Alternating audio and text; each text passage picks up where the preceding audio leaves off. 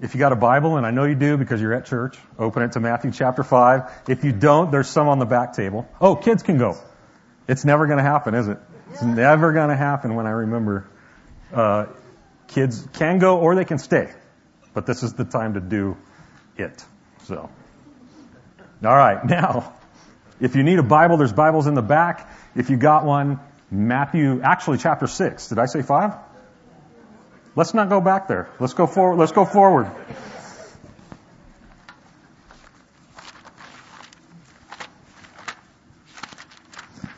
And if I can get there. Today we will be in verses 16, 17, and 18, which says, When you fast, do not look gloomy like the hypocrites, for they disfigure their faces that their fasting may be seen by others. Truly I say to you, they have received their reward. But when you fast, anoint your head and wash your face, that your fasting may not be seen by others, but by your Father who is in secret. And your Father who sees in secret will reward you. Um, the reason the other pastors gave me this text is because I am an expert at fasting. Um, don't take that seriously. total, total joke. I love food. Total joke. Uh, I'm not an expert at this, um, and I'm too ashamed to actually unpack that for you. Uh, but this is not one of my things, and I and I think uh, so. The the joke kind of fell on me as as the three pastors moved through the text that God put this one on me. I think He thought that I really needed to look at this, and, and consider this. And so uh, it, I have, and it's been good. As we go through this, I want us to remember that in our Bibles, particularly uh, where Jesus preaches, like the Sermon on the Mount, like what we've had in chapter 5 and what we have here in chapter 6, that there are layers to the exposition. There are layers. And so, for instance, in chapter uh, 5, we had subjects in there, right?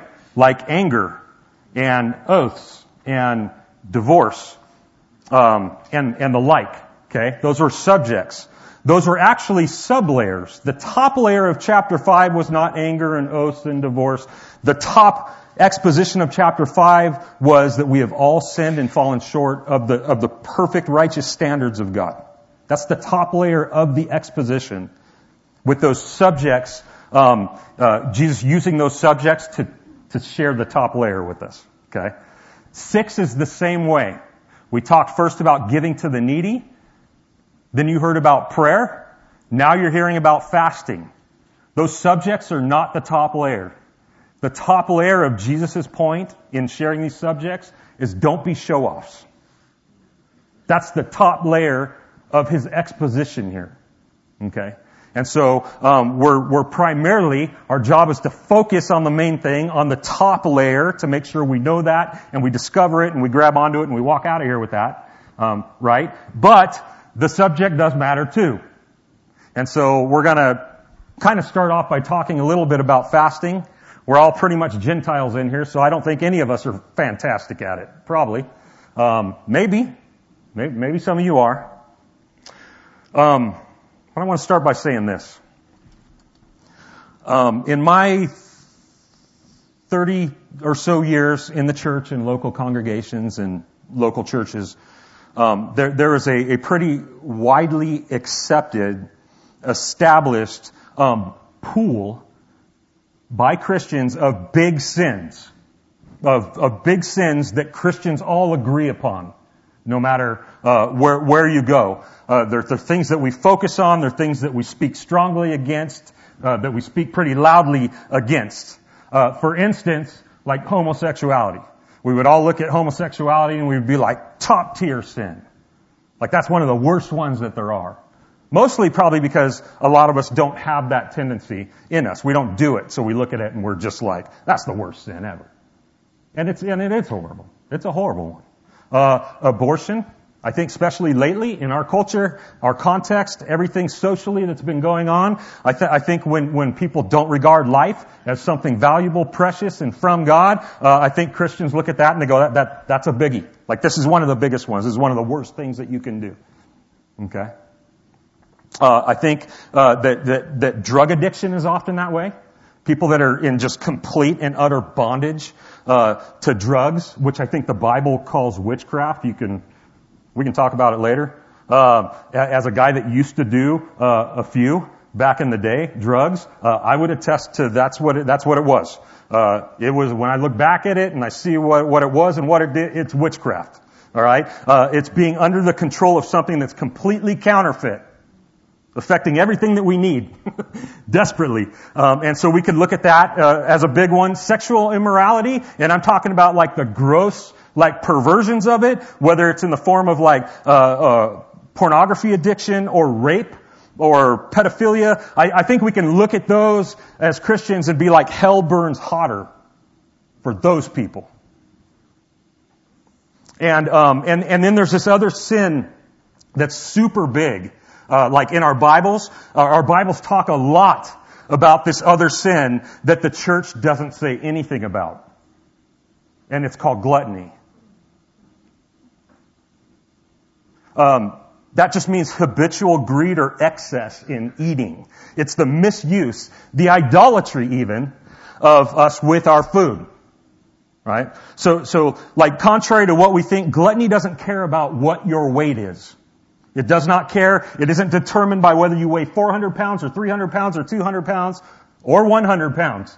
Like, it, it, it does not care. It has to do with a heart posture that, that places food in the place of God, like just like anything else on our uh, sin lists. So, so it's that which places food as the primary object of satisfaction and fulfillment and gratification at any given time over and above the one who gave us the food. So it's, a, it's another classic case of, of us throwing ourselves at and worshiping the gift rather than the gift giver. Which I don't know about you, but I'm like an expert at this. Like I'm so good at this. God will give me something good, like really good in my life that's meant to be enjoyed and meant to be a blessing, and I'll just throw my heart at that thing. Um, and it'll take me a while uh, to actually like acknowledge and, and, and place my, my affections and my, and my thanksgiving towards the one who actually gave it to me. It, it all goes into the gift. We do the same stuff with, um, with our food. Oftentimes. And, and, and, yet, it's not at all uncommon for the sin of gluttony to fly completely under the radar in the church. Like completely, be honest with me. When's the last time you guys ever heard a sermon on gluttony?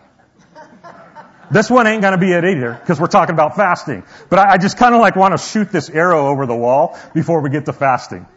Because we don't, like, I, I've never heard one either. And I've been in like the church like all my life, um, three times a week. I don't know how many sermons that is. If you multiply it out, it's a lot. And I, and I don't, I don't ever remember like hearing this, you know. But I mean, like, we're Americans.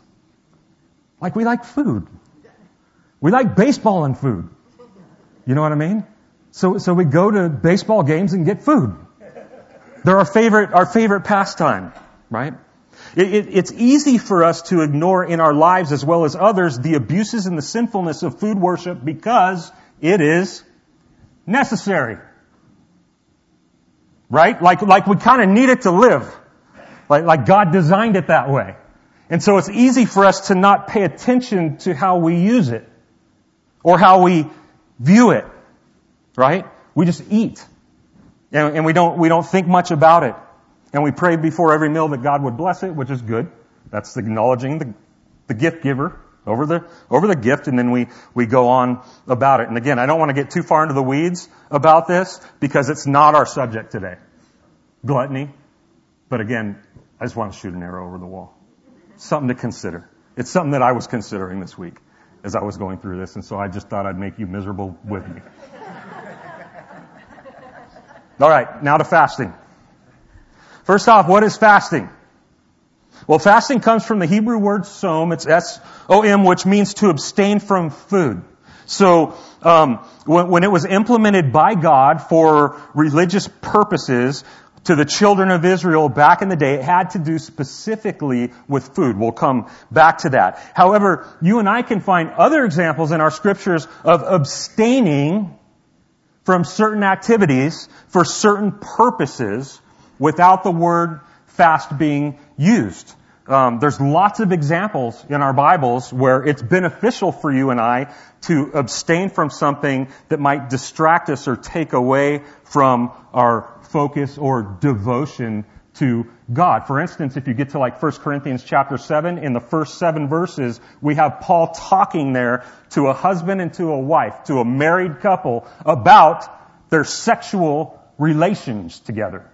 That's what it's talking about in the first seven verses.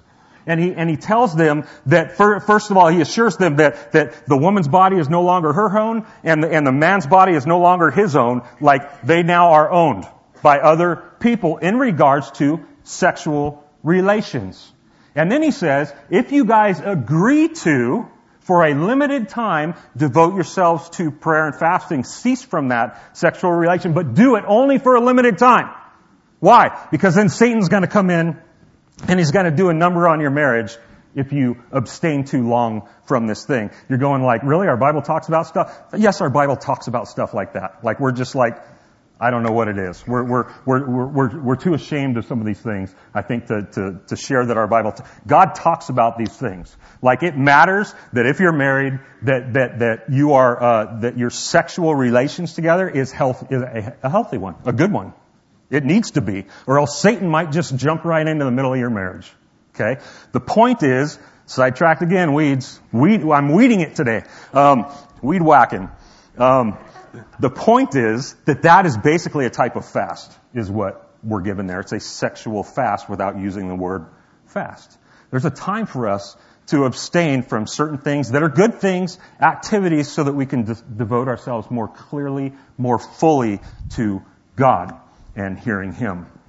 So, um, but the word fast itself, when it's used in our Bibles, speaks specifically to the abstaining from food. So, what do we see fasting used for? Okay? Like, why do we do it? It seems like one of those things that's just kind of a weird thing. Maybe there's a little bit of mystery to it for you. A little bit of mystery to it for me.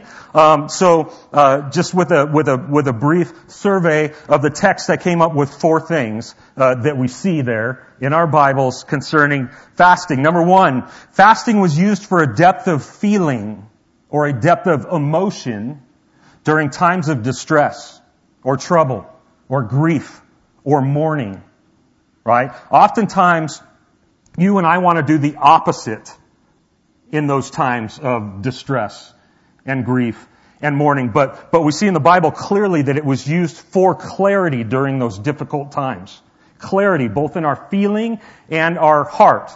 Um, and, and this is interesting to note because, like I just said, you and I will oftentimes do the opposite. We're not looking for clarity when we hurt bad. We're looking for medication. Right? We just want the pain to stop. We want what we feel to stop. We want it to go away. We do not want to experience that which you and I are in the middle of.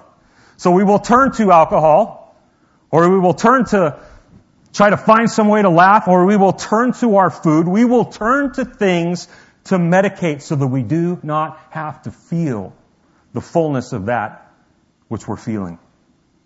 And we see this being uh, a practice throughout the Old Testament. Uh, we see it in places like 1 Samuel chapter 31, where, if you remember, um, there we have uh, the Philistine army comes against the Israelites, and a battle goes down, and it's not much of a battle. Like the Philistines handle business on the Israelites.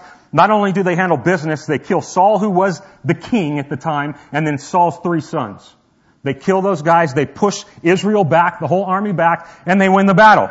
So later on, after the dust settles, what we see is uh, Israel sends some dudes back out onto the battlefield to recover the, the bodies of their king and their three sons. And they grab the bodies, they bring the bodies back, and they burn them, and they bury them, and then the entire camp of Israel fasts for seven days. For seven days, they're just feeling this. And they're taking this in before God. And you'll see a lot of examples of that in the Old Testament. Not all have to do with death. A lot of it just has to do with any kind of calamity that might be happening either personally or nationally, um, where people would cease to eat so that they would gain clarity in their mind, clarity in their feelings, clarity um, just um, emotionally, so they would be thinking clear. Number two, fasting could be used as a sign of repentance We see that in places like 1 Kings 21, Joel 2, my favorite, Jonah 3. Love the story of Jonah.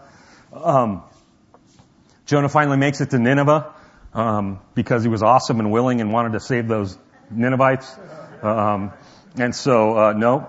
Uh, so God finally gets in there, right? And he shows up and God gives him the word to preach. He says, you're going to go in, you're going to preach to these people you don't want to preach to, and this is what you're going to say.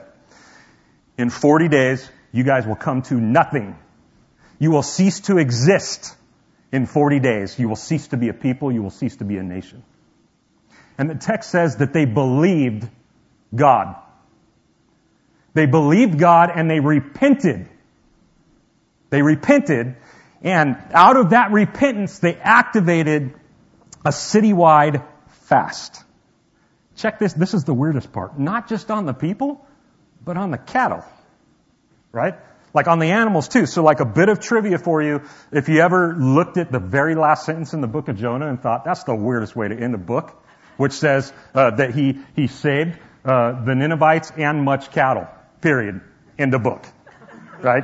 That, that's, that's what it's connected to, is if you go back to chapter 3 of Jonah, where they received the word of the Lord and they fasted, it, like, that's why it says that. Like the, the cattle was, pun intended, their bread and butter. It was the Ninevites' bread and butter. It was everything. It was their livelihood. It was, it was that which was most valuable to them. It's why they existed and continued to exist because of the commerce that went on there with their cattle. If they would have lost their cattle, they would have been in trouble. And so it makes the note at the end like, and much cattle. But they didn't just call for a fast for themselves. They called for a fast with that which was most important to them. Out of what? A heart of repentance, of believing God and turning to God. They ceased to go to other things for a while.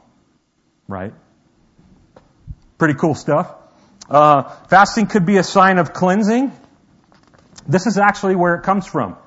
If you know your law well, uh, I think it's, it's Leviticus chapter 16. I don't know my law well because I had to look at the reference right there. Um, Leviticus chapter 16, we had this thing go down that's called the Day of Atonement, Yom Kippur right? And this is the only place, this is actually the first place and the only place where you see fasting explicitly commanded. Like, you need to do this. And this is where it was. Is in Leviticus chapter 16, where God goes to Moses, gives him strict, detailed instructions concerning the ceremony that was called the Day of Atonement. And one of the instructions was that on the seventh month of the tenth day of that month, they shall not eat. And the reason that they would not eat that day is because that was the day that God was purging their sins by taking their sins, the priest, and putting it onto the goat and sending the goat out into the wilderness. They were not to eat that day. So it was like, it's something that spoke to uh, or signified cleansing happening. Alright? But I think that for you and I, when it comes to, um, to fasting, I think that um, the most important text that I have found, um, I can't, I don't even know what I did with my papers. There we go. Is is maybe in, in, in a section of scripture that's considered obscure, and I actually think it's the most clear, like the most revealing, for why fasting has significance to you and I. And if you turn a couple pages to the right to Matthew uh, chapter nine um, then we will see what that is. Now, we're not going to go crazy on this because we're coming up on this, right? We're moving that way. Uh, so someone's going to be preaching on this in about the next five or six years. So just, just hang in there. See me, like, yeah, we're not coming here anymore. Yeah. We're, we're, we're doing all right. We're making some progress here. Matthew chapter 9, there's this interesting thing, conversation that happens in chapter 9, verse 14, where the disciples of John the Baptist come to Jesus. And they have a question for him. And that question is this. The disciples of John came to Jesus, verse 14, chapter 9. Why do we, so the disciples of John the Baptist and the Pharisees, Luke's account will say actually include like the disciples of the Pharisees. So you've got this group of disciples and this group of disciples. Why do we and the Pharisees fast, but your disciples do not fast? Question mark. And Jesus said to them, can the, it's a parable, right? It's always a parable. Can the wedding guests mourn as long as the bridegroom is with them? The days will come when the bridegroom is taken away from them, and then they will fast. What is it that we do when we all come together and all is well? We eat. And this church knows how to do it. Right? Like, like we feast. Have you ever noticed that, that food goes really well with joyous, celebratory occasions? Like a wedding ceremony or a, family get together or a graduation. Holidays are that time when families come together under one roof. And it's just like, it, it makes sense. It seems so appropriate in that moment at that time to share food together. Right? That's what we do when we're together.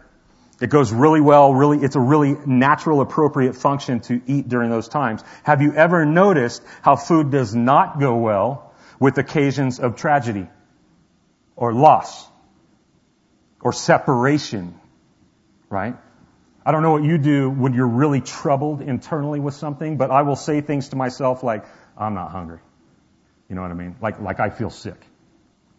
Uh, I don't even want to think about food right now.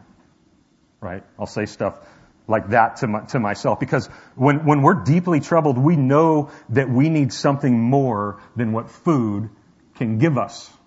It's a small thing in that moment, right? There's other more important things, more necessary things. And, and, and, and so fasting speaks to, plays to, especially according to Jesus here, a sense of longing, right? A sense of longing. Have you ever had this as a believer? Like there are days, there are times in my Christian walk where the only thing that I can get out is like Maranatha. Like, come quickly, Lord Jesus. I want to see you. I want to be with you.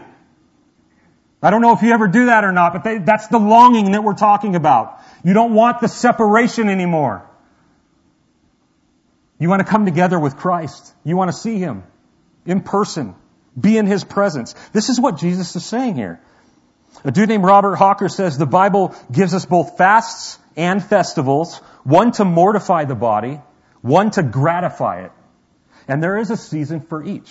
There is a time for each. And Jesus is saying to his, these guys here and, and to us, my disciples have no reason to cease from food right now because we're all together. Like, think, like, we're good, right? We should be eating since we're together. In fact, Last Supper, one, what's one of the last things that Jesus said at the Last Supper? right? He knows what's about to happen, right? That, that, that, that the, like he's looking forward to the next time they're going to be doing this. Look ahead to when, when they do it anew in their Father's kingdom, when they all come back together, going to eat like first, like right away. Okay.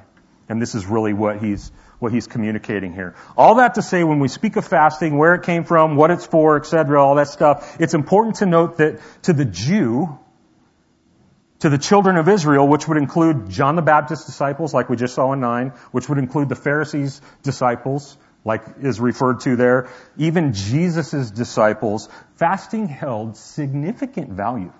Significant value. It was a very established, practiced part of Jewish culture, tradition, and life. We can also conclude, because of what Jesus says in 9, Jewish or not, that it is a benefit it is a benefit to all who look to God at all times, in all places. It is a benefit. Even the non-Jew.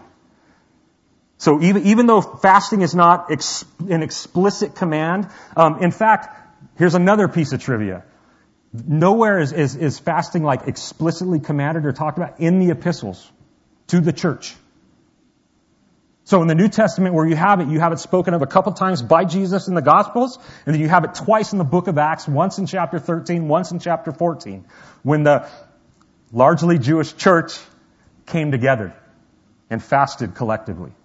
That's it. Like there's not a lot, but we do know that it's very beneficial for you and I as disciples of Jesus for this purpose right here. Okay? You can run further into the study if you're interested and you will be rewarded. The Bible always rewards us when we, when we dig into things. Having said all that, let's go to the text. You guys are like, really? We're actually going to look at our, we're actually going to look at the text now? We're going to look at the text now. Um, we don't need a ton of time on the text because, like, it's pretty straightforward.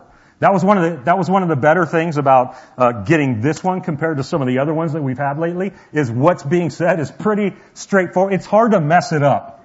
Okay, like it's hard to do gymnastics with it and uh, try to play with it and you know fill 45 minutes. Like it's it's pretty straightforward. So uh, verse 16. Uh, I need to get there again. When you fast, do not look gloomy like the hypocrites, for they disfigure their faces, that their fasting may be seen by others. Truly I say to you, they have received their reward. First of all, who are the hypocrites? Right? Who are the hypocrites? Um, I think that if you're familiar with, with the other teachings of Jesus in the Gospels, it's pretty clear. It's the religious leaders. I, I think the, the, the, clearest place that we have of this, um, this category uh, this identification of a certain people, people group is when you move to Matthew chapter 23. Matthew chapter 23, you have this thing called the seven woes. You guys familiar with this? It's a gnarly, gnarly, heavy section of scripture. I don't ever really, um, like imagine as I'm reading scripture, like Jesus being really, really, um, like really letting loose. But when you read chapter 23 and the seven woes, I think you do. I, I think you understand in his righteous anger, like he is letting loose. And so what it is, is seven proclamations that he gives there that we call the seven woes, and they each start like this. Woe to you, scribes and Pharisees, comma, hypocrites. Hypocrites. Seven times. And then he makes these statements. Like he, it's clear that Jesus gave these guys that title that category belonged to the religious leaders. And what Jesus is saying here back in, in six, he's, he's saying, you know those guys? Um, don't be like them. Don't be like them. Why? Well, because they're show-offs. They're, they're total show-offs. They fast so that you will see them. They fast so that you will see them, so that you will sit up and take note. It's all about them. It's done by them, for them, so that they will be seen by others to appear, appear spiritual, religious, godly. And they're not. This is what Jesus is saying. And, and Jesus assures us that the appearance of godliness before men would be the only reward that they will receive from what they're doing. He says that there.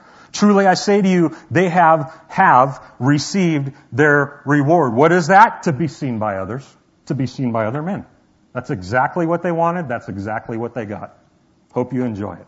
You know? That's it. There, there, there's, there's nothing else. And how would they do this? Well, they would do it by visually, physically enhancing the effects of their not eating so that everyone would go, you poor thing. You're really going through it right now, aren't you? You know what I mean? Like, like you're so awesome. I, I, I wish that I could be like you. Or maybe they would say something like, you sure do love God because of what you're doing. Or, God really must love you because of what you're doing, right? Jesus, Jesus says they look gloomy and they disfigure their faces. And I'm trying to think as, again, a Gentile Westerner, uh, what this would look like uh, when you don't eat. Like, uh, like were, were they sitting around like punching themselves, or, or were they um, like bruising themselves up? I remember when you were a kid in elementary school, there was there was one or two really talented young people on the playground that could flip their eyelids up, and they would look like zombies. And I'm thinking like, is this what they were doing? Were they just like flipping their eyelids up so that they could walk around? Like, yeah, that's stupid, silly. Probably not, but like this is where my brain my brain's going. So, so like, it turns out that, that what like commonly goes along with, with the act of fasting is getting low. Like in the dirt low. Like face down into the dirt low. That would not be unusual, that would be normal for people fasting. Not only that, there would usually be a supply of ash at hand, and ash would be sprinkled over your heads. That was a part of fasting as well. So, it's, it's, it's more likely that what was going on outwardly was this. People were seeing that which comes with the internal hardship of fasting, which is the external practices of dirt and ash, right? Um, and that's all. That's all fine and good uh, until you wear it around so that others can see what you're doing, which seems to be what they were doing. By the same, uh, by the way, the same could be said for those who talk about fasting all the time. I know that there are Christians that uh, that feel very led to do this often, um, and um, they will let you know. We probably all know those Christians. Uh, keep it to yourself. You know what I mean? Like if God's leading you to do that, go do it for Him. You know, this is this is what we're talking about here. So, um, and what this is really, when it comes down to it, the top the top layer of what we're reading here is yet another example, reminder of how you and I can take good things that are even God things and make them bad things. We can take good things that are God things and we can make them bad things, including the eating of food and according to this text, even the abstaining from food.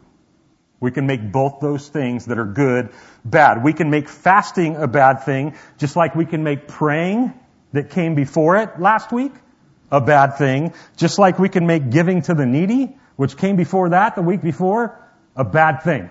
All good things that are God things that we can completely ruin. We can ruin them. We can ruin anything. That's what I found. I can ruin anything. I love the Lord. The Lord loves me. He's done a lot of work in me. There's been a lot of transformation that's gone on. I am not the dude I used to be, but I do know that I can still ruin anything. Anything. Even our best works are tainted.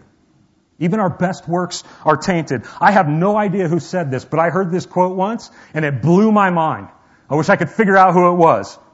And that quote is this. Jesus saw my best works and then he died for me. Jesus saw the best in me and then he went to the cross. That was his response to what he saw. Like, like that's what we're, that's what we're talking about here. This is what Jesus is bringing out here.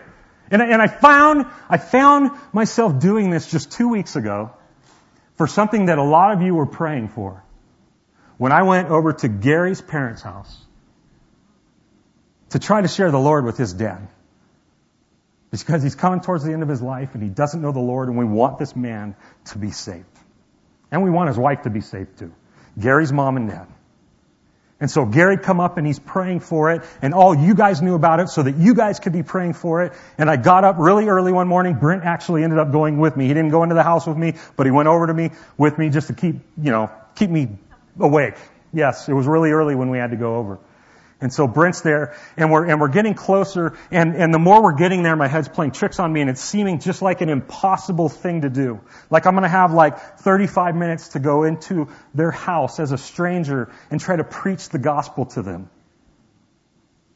And I have no idea how this is gonna go, or if it's gonna go, or if it's gonna work. Right? And I'm getting texts from you guys on the way over that are like, praying for you, brother. Like praying for it. And, and the more that, um, that my head's playing with me, the more that I start thinking, wouldn't it be rad if like I went in this house and saved the day? You know what I'm saying? Like all these people are paying attention. I'm the messenger. Like I'm the sweeper.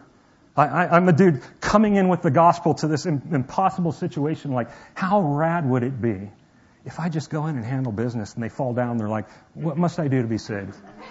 And everyone's like, yes. Like, David, you, you guys all saw a Christmas story, right? Right? If you haven't, repent. Go home, watch it. One of the best Christmas movies there are. You got a point where Ralphie is like writing a theme for Christmas about his Red Ryder BB gun, right? And he's imagining He's imagining it being received so well, it blows his teacher's mind and it blows his classmates' mind that, that they throw him on his shoulders and like, and like parade him around the class. This is what I'm, this is what I'm thinking as I'm going into Mr. Phyllis's home. Is it, wouldn't it be rad, right? Like I'm thinking of how I can be the savior going into something like this rather than being just consumed with pointing to the savior. Like it becomes all about me. Like that quick. That's how quick I ruin something.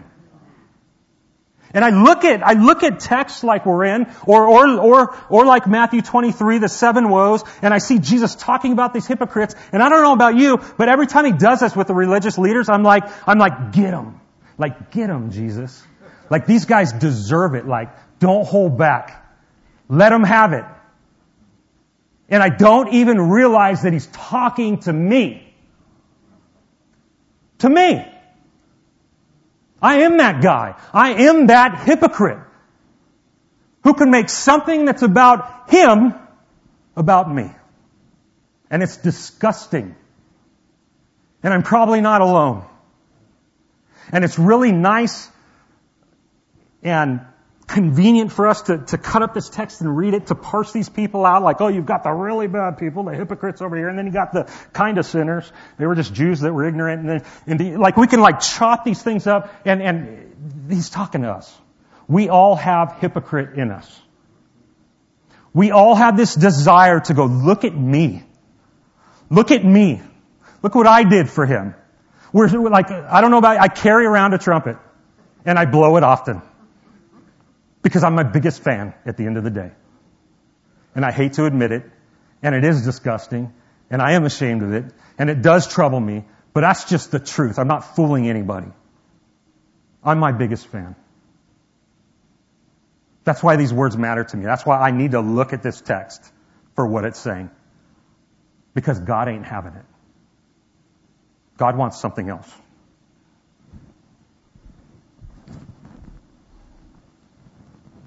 By the way, keep praying for Gary's parents.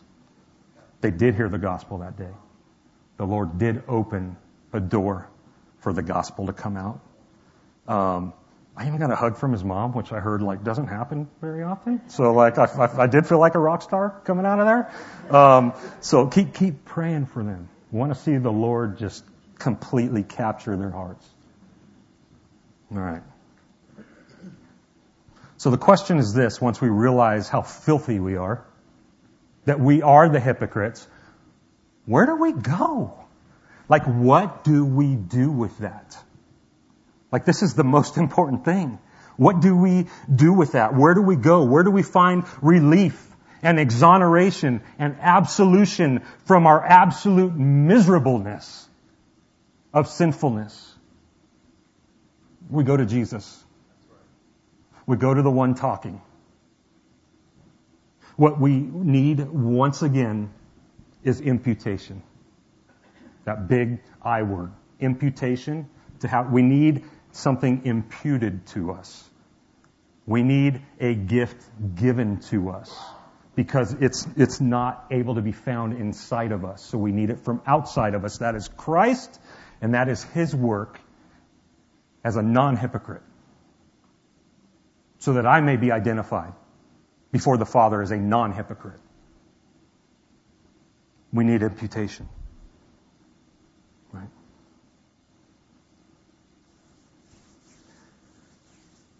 Did we see Jesus fast well? Yeah, we, we saw Jesus fast well. If you remember uh, two years back when we were in chapter four, um, we remember that like when he goes to inaugurate his his his public ministry, uh, he goes out and he's tempted by Satan.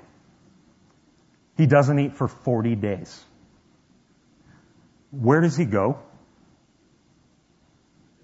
The wilderness. Who the heck is there? Nobody's there. He goes to the wilderness where nobody is. There are no helicopters flying overhead. There are no drones with GoPros strapped to them so that we can all watch it on YouTube later. You know what I mean? There was nobody in the stands or in the bleachers cheering him on. He goes to the wilderness, hungry to see his enemy. Right? Who is there? God, the Father. The Father is there. There is an audience of one. And it's the only audience that would ever matter. And Jesus knew that and he shows us that. The Father was there. That's who was watching. That's who he was doing this for. And therein is our lesson in the fulfillment of fasting. So Jesus says here in verse 17, he tells them, uh, clean up. Like clean yourselves up, right? Wash your face, put some product in your hair, like some good, get a good hair jelly, one that smells good, preferably, and uh, and run a comb through it. You know what I mean? Like make yourself presentable like you would any other day that you would go out into public. Like do that. Right? Stop doing the look at me thing. Stop showing off. There's somebody more important to impress. There's somebody more important to please. There's somebody more important to gain. And it ain't man. It's not a man. Tripping out. Which brings us to what we need most. We're going to close here. We need God's reward as opposed to the reward we think we need. Okay? We need God's reward, which is found in the backside of 18. Your Father who sees in secret will reward you. Right? And what is that? It's a question of the day. What is that reward? What is that reward that God has for you and I when we do what we do unto Him and not others? He is. He is the reward. He's the reward. More of Him. An increase of Him in our lives. He is the reward, right? Genesis 15:1, he had, he had to assure Abraham of this, like right from the get-go, because Abraham's like, got a lot of stuff going through his head that God's telling him is going to happen, and it's like, no, these are impossibilities, I'm not the right guy, and I, and I have no idea what's going on, and he has to tell him, fear not, Abraham, for I am your shield, and your exceedingly great reward. I am it. The name of the game, whether it's in giving or whether it's in prayer or whether it's in fasting, is more of Him, less of us. More of Him, less of us. Like people, like, this drives me nuts a little bit with heaven because people love the idea of heaven. We love the idea of this cosmic candy land. You know what I mean? Um, that, that's just gonna be rad, right? But you know what makes heaven heaven? Him. He's there. He is the reward. He is the reason why heaven is heaven. And, and if we want this, this thing, right, that we construct and we imagine in our minds without Him, there's a good chance you may not be there. He is the prize. He is what makes heaven unimaginable. That He is there that He is there. You know, this is really what we need. The church right now, we need a higher view of God, which leads to a greater need for God. It's, and I think we all know that as we look around and read our headlines and listen to the news and look at just the, the trajectory of the decline of the absence of God, not only out there, but even in the church, even in us men. We need a higher view of God so that we will have a greater need for God. We do not need a chest bumping ministry. You know what I mean? Like we don't need that. We don't need a ministry where we sit around and get in touch with our feelings together. We don't need that. We don't need a ministry where we grab our axes and we go out and chop wood for the day. We don't need that. We, we need more of Him. We need a higher view of Him. And when we get that, you know what will happen? We will be the kind of men that God is looking for. We will be better husbands. We will be better parents. We will be better employers, better employees, better neighbors, better leaders in our community, all the way around. We will be men after God's own heart if we have a higher view and greater need of Him. Like, I think you are too. I'm over the sissy stuff that's going in the, that's going around in the churches. And again, the answer isn't like, let's get more masculine and like throw an axe. Like I'm not saying that. It, like, like the, like the greatest thing that you and I can do The craziest thing that you and I can do is throw ourselves that much more at the foot of the cross. Higher view of God leads to a greater need. And fasting is one of those ways, guys, while we wait, that we might be able to slightly eclipse, like just, just inch a little more into Him, who He is, what He wants from us. But it is for Him. It ain't for this. Do your business with God because He's real to you and you need Him. And I'm saying that to myself. I have to repent of this over and over and over again every single day when my, I try to put myself back in the spotlight. Eh? That, no, I'll just ruin it. There is no power there. You know what I'm saying? There's no power when I am the center of this Christianity thing. But there is power when Christ is. And so we keep Christ in the spotlight with all that we do and all that we are. Lord God, thank you so much for this text once again. Thank you for shooting straight with someone like me. You know me well. I thank you for the sword of your word that cuts deep and, and that fillets, that, that actually like does surgery in the darkest, hardest, um, ridiculously prideful areas that exist in me. I thank you that you see all, you know all, and that in spite of that, you still died for someone like me. Praise your name that it is all about you, that there is one spotlight at the end of this whole thing, and there's only room for one person under it, and that is you. And so we thank you for who you are and what you've done and what you continue to do. In your son's precious name we pray. Amen.